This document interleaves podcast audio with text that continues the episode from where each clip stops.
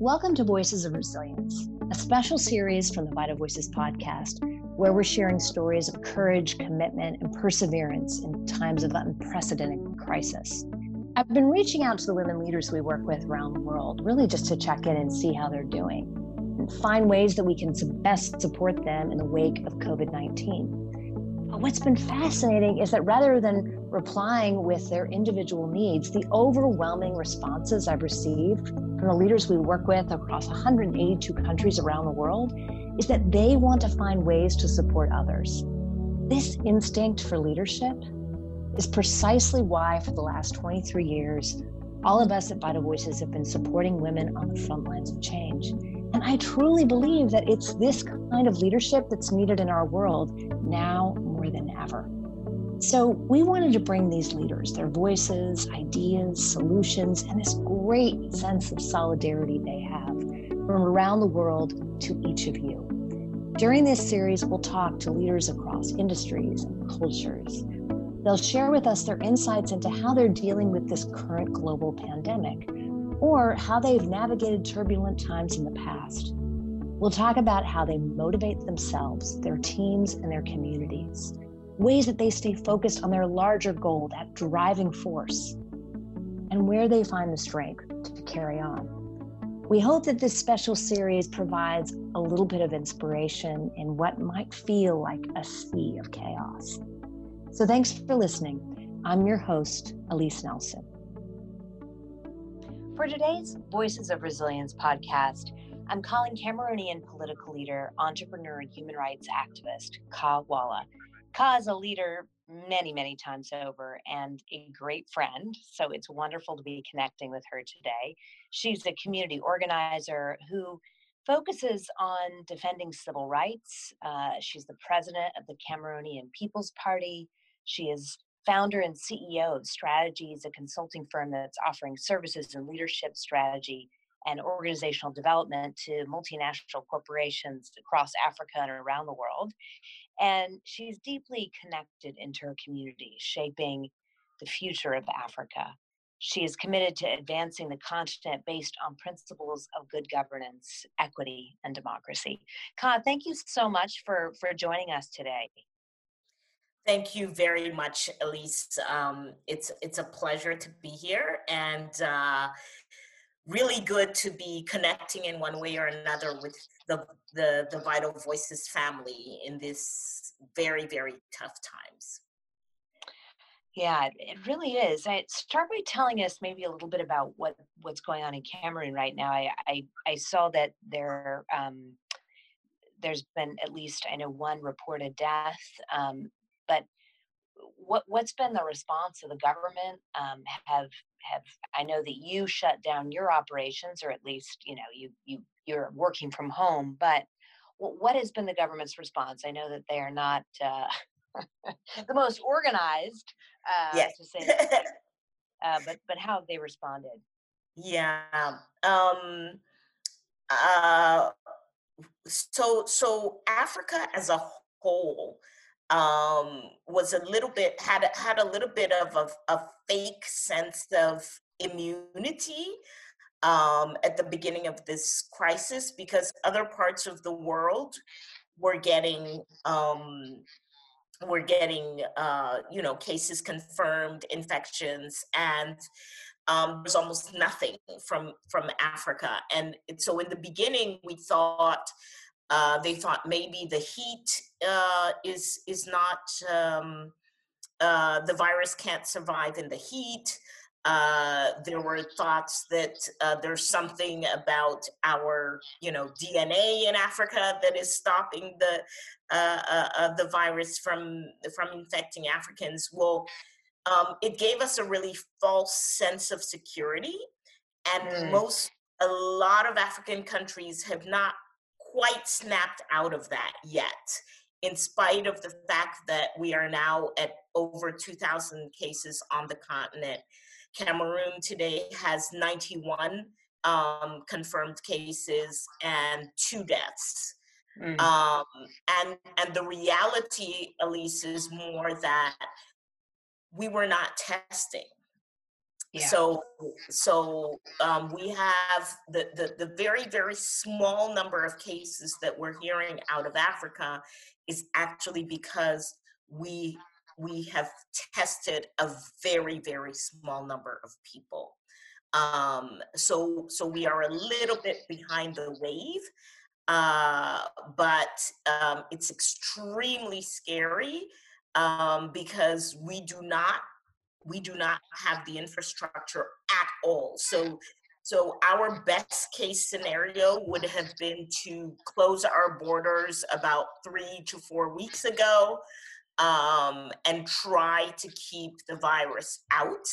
Um, we didn't do that, and um, it's it's here, and it's it's definitely spreading. Hmm. Wow. And um, do you have testing now?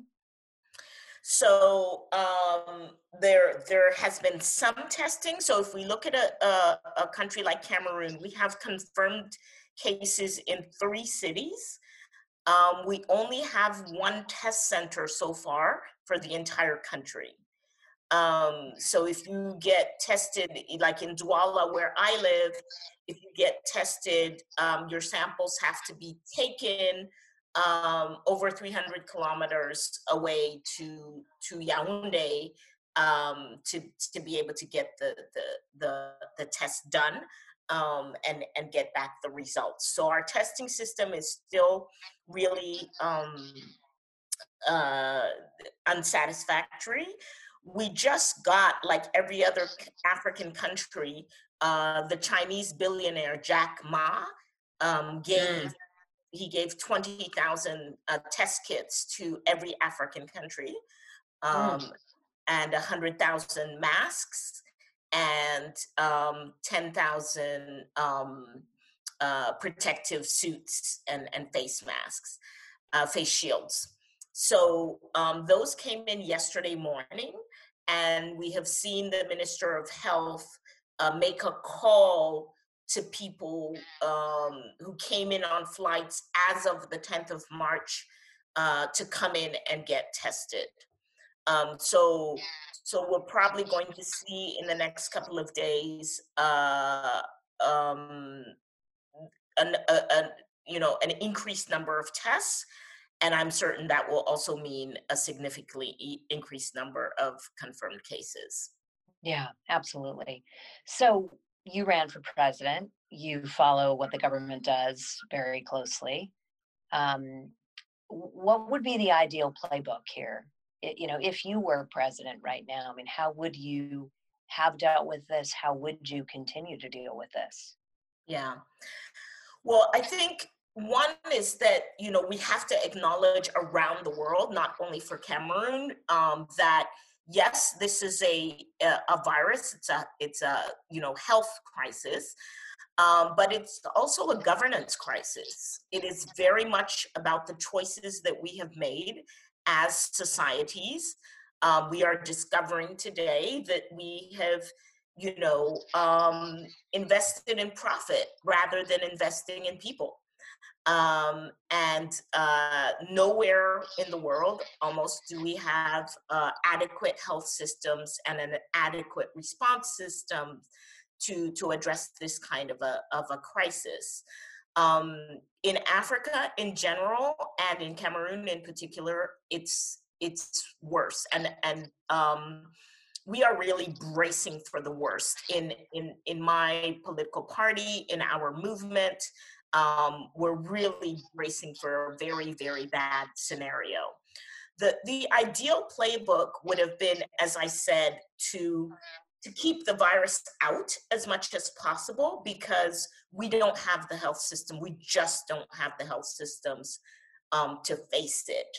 Um, the you know some of the, the the modeling that we have done to try to estimate what the number of cases needing hospitalization may look like um, you know go to go from uh, about 100,000 cases to about 500,000.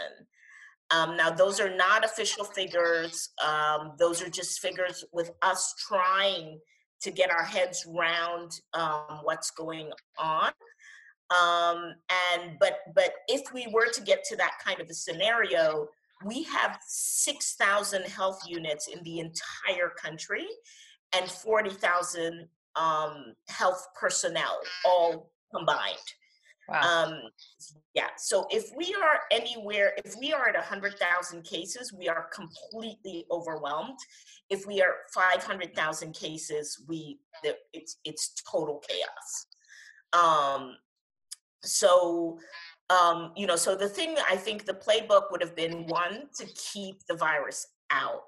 Secondly, would have been to really isolate, to really identify um, the infected cases. When we were at, we were at three cases for for quite some time, and um, the thing would have been as soon as we had three confirmed cases, was to really close the borders, isolate um, these cases, track down everybody that they had been in contact with, isolate those people, and and try to keep the virus contained. Um, that would have been the ideal playbook. The other thing is um, that unfortunately we we live in a dictatorship, and the the the, the governance style is always to sort of yell at us as citizens and and you know sort of tell us you're not doing this and you're not doing that and and government has persisted in that in this crisis um and and number one is that because we have been um, lied to in the past by the government, uh, exaggerated to in terms of figures and so on. The population did not take what they were what they were saying seriously I would say until this week. Uh, when the numbers started going up, so we got into that phase where the cases are multiplying, um, they're doubling like every three days. Um, when we got into that phase, then people kind of sat up and said, wait, what's going on? This must be serious. Um, so, so we're also paying the price for the decades of bad governance. We're paying the price in terms of a health system that's not up to par. We're paying paying the price in terms of lack of health personnel, and we're paying the, the, the price in terms of public confidence and trust in government. Um, mm. so uh, uh, yeah, so those are some, some of the key things. The other thing I think really um, we need we need a crisis management team at the highest levels of government. So Alyse, we have not seen our president. He has not spoken to us once um, throughout this crisis. Um, we've seen the prime minister who has has made two outings in the last um, in in the last three weeks since we've known that we have cases. Um, there doesn't seem to be a government crisis management team. So, um, for example, all of the economic impact, um, you know, everything that has to do with companies shutting down, because we have a sort of partial shutdown. So everything is shut down as of 6 p.m., um, except essential services. But during the day, everything is still open here, and they're asking people to, to self confine as much as possible um, to, to, to, to maintain social distancing. Um, that is not enough. That is not enough. Um, we needed a crisis management team at the level of government that is looking at um, the economy, education, healthcare, and all of the other social uh, um, sectors that are concerned. We have shut down schools. Schools were shut down um, last week on the 17th of March um, but there is no system for um, for for kids to learn. Um, there's there's nothing. There's no there's no online generalized system. There have been Cameroonians who are suggesting that we should um, use one of our state TV channels to um, you know to give online classes. Uh, government has not reacted to that. Um, so we have kids staying at home with parents who are going out to work. um, and and who don't have control over what those kids are doing. Um, and so, of course, kids are hmm. going outside and playing and playing with each other. Right. Um, yeah. Wow. Yeah. yeah. So, and then economic, economically, the shutdown is very difficult for us because we have an informal economy. Yeah. So, a, a company like mine that has salaried workers um, it's it's it's you know it takes a little bit of organization and, and planning and so on but we can shut our offices and go home and work from home um, because people have salaries and, and, and we can organize ourselves that way. But nine out of every 10 workers in Cameroon works in the informal sector, which means that they go out every day by selling, um, by you know driving a, a, a motorbike taxi. That's how they make their living. So it's very difficult to ask them to shut down. Yeah.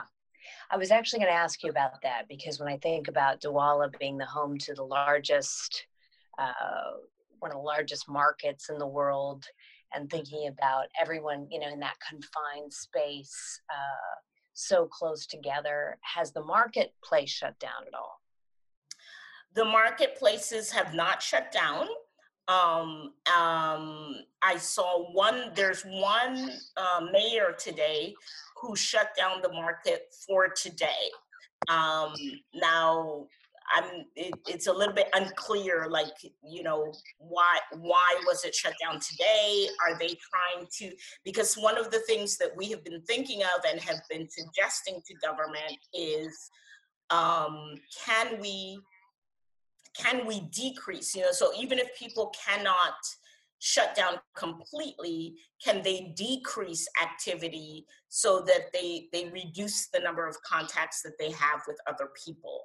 Um, so there's that kind of thinking going on but but once again there's no direction whatsoever. The the in the the economic aspect in cameroon the minister of the economy we have not seen him um, the business associations have not been contacted by anybody um, we have not seen one single economic analysis of anybody, you know, thinking about what kind of impact this is going to have on our economy. Um, yes, they're, they they are just not handling this. Wow, wow.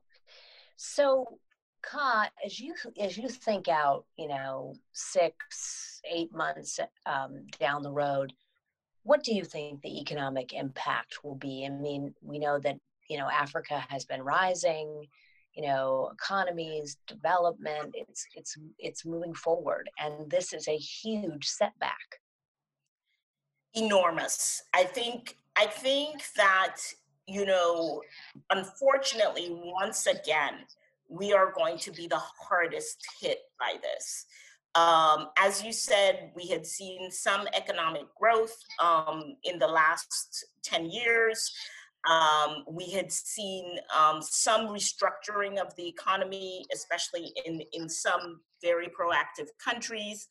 Um, and, and Africa as a, des- as, a, as an investment destination had begun to get um, you know, a, a much better image uh, economically speaking. This is going to be a huge setback. One is that our economies are still very, very largely commodity driven. So um, we sell oil, we sell, you know, other other minerals to the rest of the world, um, and our biggest clients are in trouble. So we sell. Uh, China is one is is one of the biggest trading partners in um, on the continent. Um, it's Cameroon's biggest trading partner. Um, they're in very you know uh, eco- big economic trouble. Uh, France is a huge partner of us. Uh, of ours, um, France is very badly hit with uh, uh, COVID 19. Um, so we're so we are going to have trouble selling um, our goods, which are mostly uh, um, you know raw materials and minerals. Um, we are going to have trouble because we have such a huge vulnerable population. So um, we have a huge population of, of internally displaced people because of conflict. We have refugees, um, and we have the extremely poor. Um, so in, in, in Cameroon, um, out of a population of about 23 million, we, we had, you know, about a, million seven hundred fifty thousand people who are in really, really, who were barely surviving before the crisis. Um, so um, you know we're going to be very badly hit as as as those people need need help.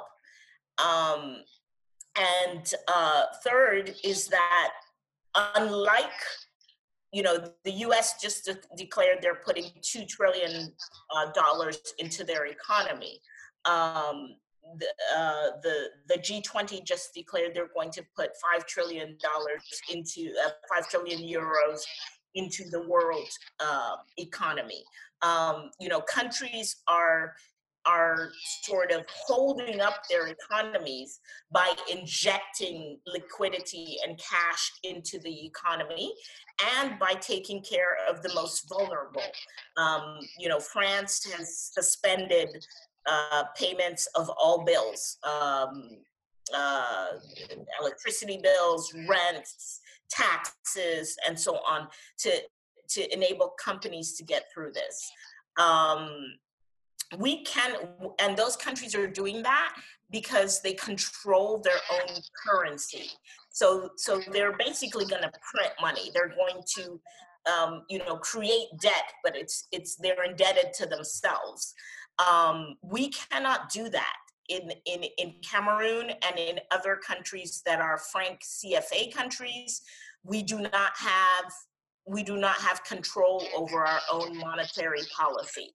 So we cannot decide in a crisis like this to, um, you know, to to to print money. We we we can't. Our money is controlled uh, by France um, our our monetary policy is controlled by France. So this is this is a, a moment where you know um, all of our chickens are coming home to roost.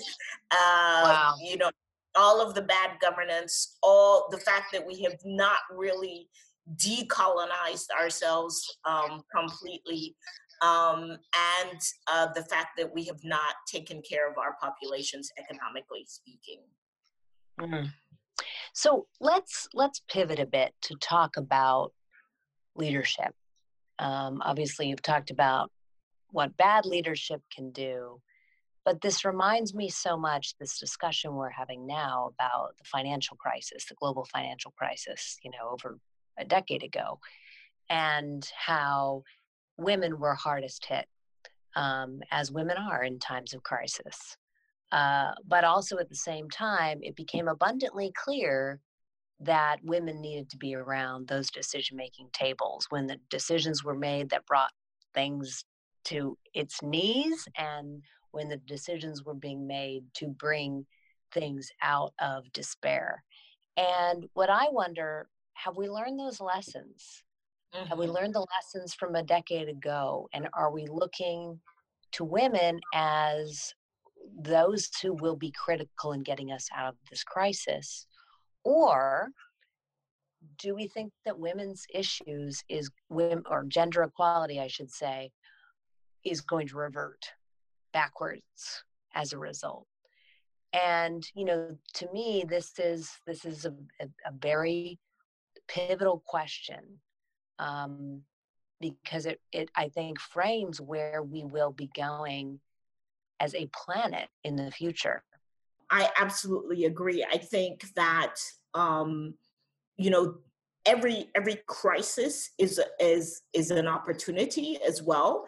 And as horrible as this crisis is, it is also this this humongous uh, opportunity that um, will would enable us to completely rethink the way that we have um, constructed our societies and organized our societies. And I, I agree with you 100%.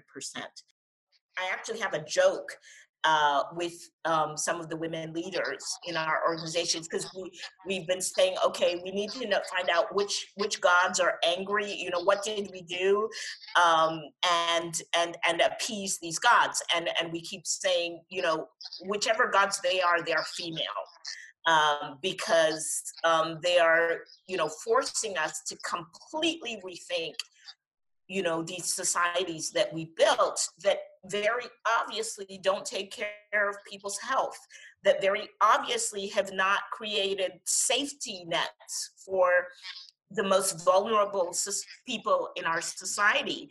Um, that very obviously have put too much emphasis on you know making huge amounts of money by very very small numbers of people so that we find today that even in very rich countries um, you know huge numbers of people cannot afford to go without without their pay for a week. Um, you know so so um, this is a huge opportunity for women's leadership and for the issues that women put tend to put at the center of of of governance which uh, which is the human being. It's is you know um throughout this crisis in Cameroon, I have seen the huge difference between the way we as women approach the crisis um, and uh, the, the, the very male leadership that that is that of our of our government um, you know with with women we put our heads together very quickly and said okay we don't like the government we fight against the government but this is a matter of life and death and so we have to um, you know bring forth solutions uh, we have to make proposals and we did that and nobody is listening to us. And so after the first week or so, we said, well, well, government is not li- listening, so we have to go directly to the people. Um, so we have set up working groups to, to understand the crisis.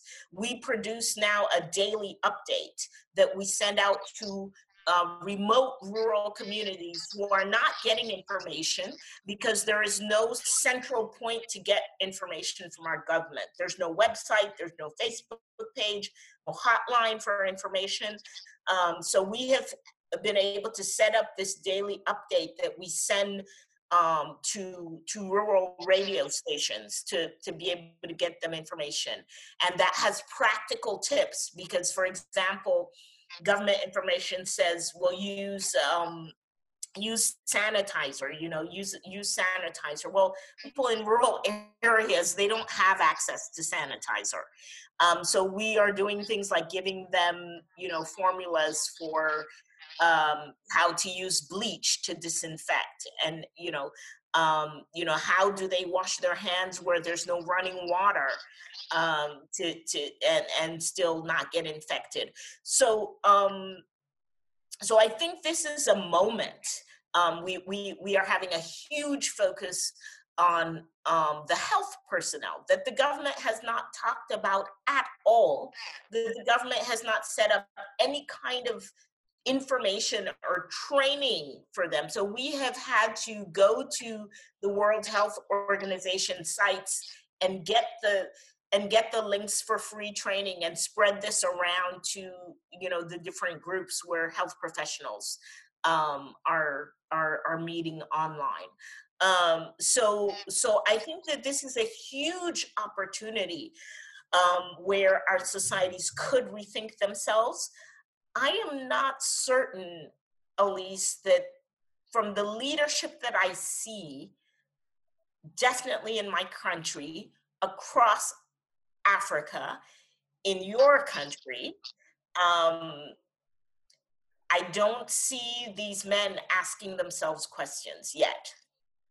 Mm, yeah. I don't see them questioning, you know, what it is about their leadership that got us here um, and is making us um, do such a poor job of managing this crisis. Mm. You know, a lot of people are are beginning to predict that this crisis is something that we're going to see more of in the future, more of these global health pandemics.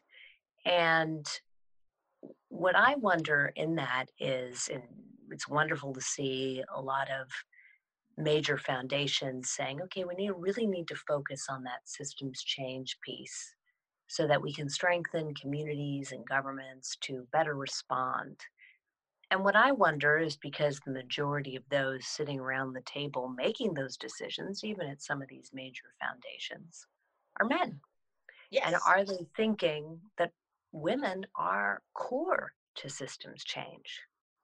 And that's the that's a question that I, I pose to you just and really to, to people listening is how do we get people to understand the core role that women play within communities and families and societies and workplaces in carrying culture in systems change um, and really to make to make that investment? We know that you know what 7% or something of development dollars go towards investing in women it's probably less than that um, and it just needs to be far greater and and you know i think the time is now to to make sure that we don't revert back and to put pressure on those who have that decision making power.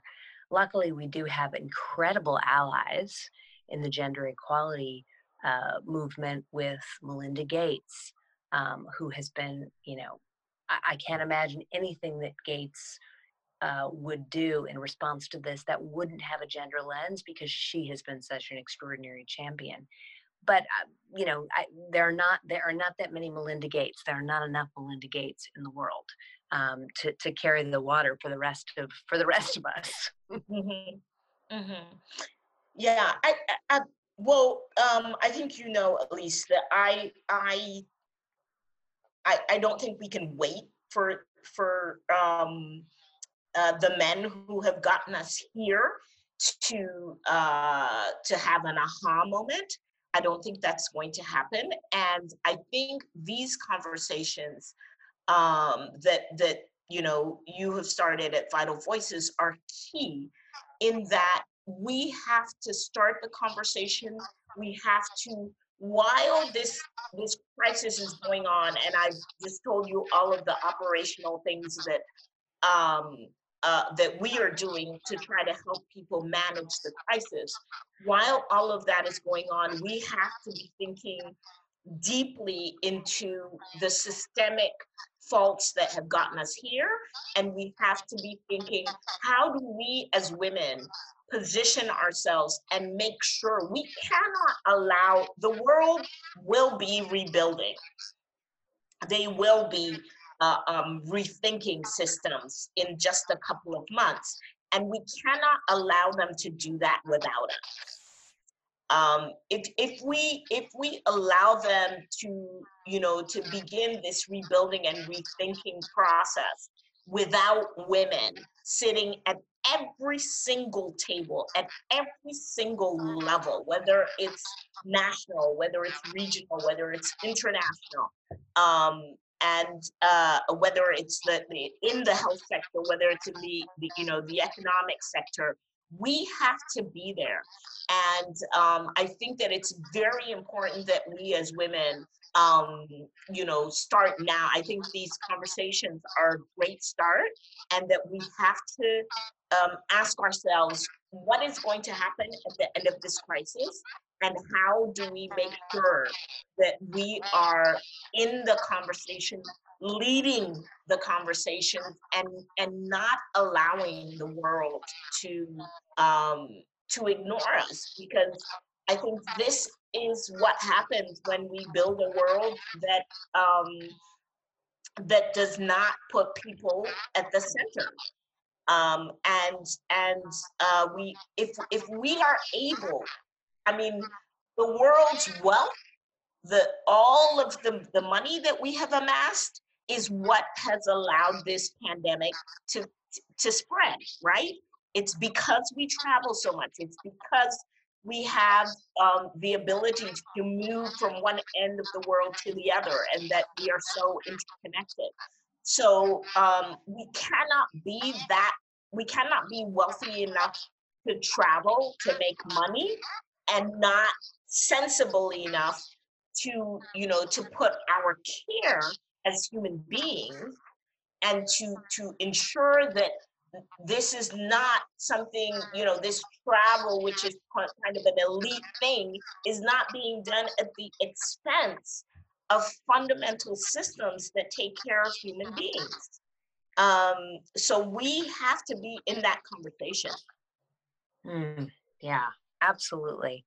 Kah it has been incredible as always uplifting motivating uh, to to spend time with you and to chat with you and obviously much much more to come.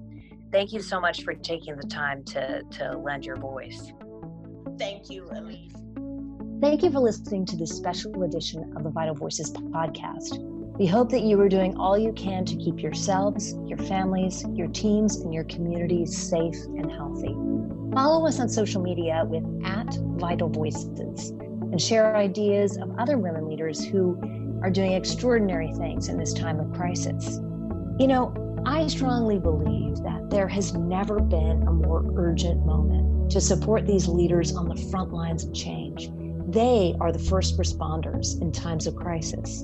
And the way that they lead change, it has never been more crucial in our world. So if you'd like to join us and support our work with women leaders, you can donate to Vital Voices on our website at vitalvoices.org or you can text VITAL, V I T A L, to 41444. That's VITAL to 41444. Stay safe and remember that we will get through this unsettling time and we'll do it together.